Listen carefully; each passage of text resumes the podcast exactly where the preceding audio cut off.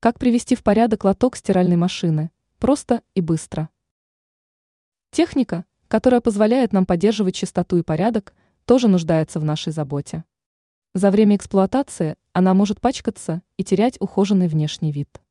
Ярким примером может послужить лоток для стиральной машинки. Как быстро и просто привести его в порядок?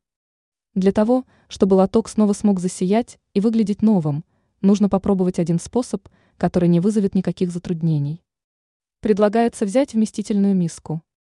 В нее всыпаем 100 граммов обычной соды и вливаем 100 миллилитров уксуса. Произойдет химическая реакция. После этого вливаем достаточное количество кипятка. Помните о том, что в емкости лоток должен расположиться без особого труда. Стараемся размешать средства. Отправляем лоток на четверть часа. После достаем его и оцениваем.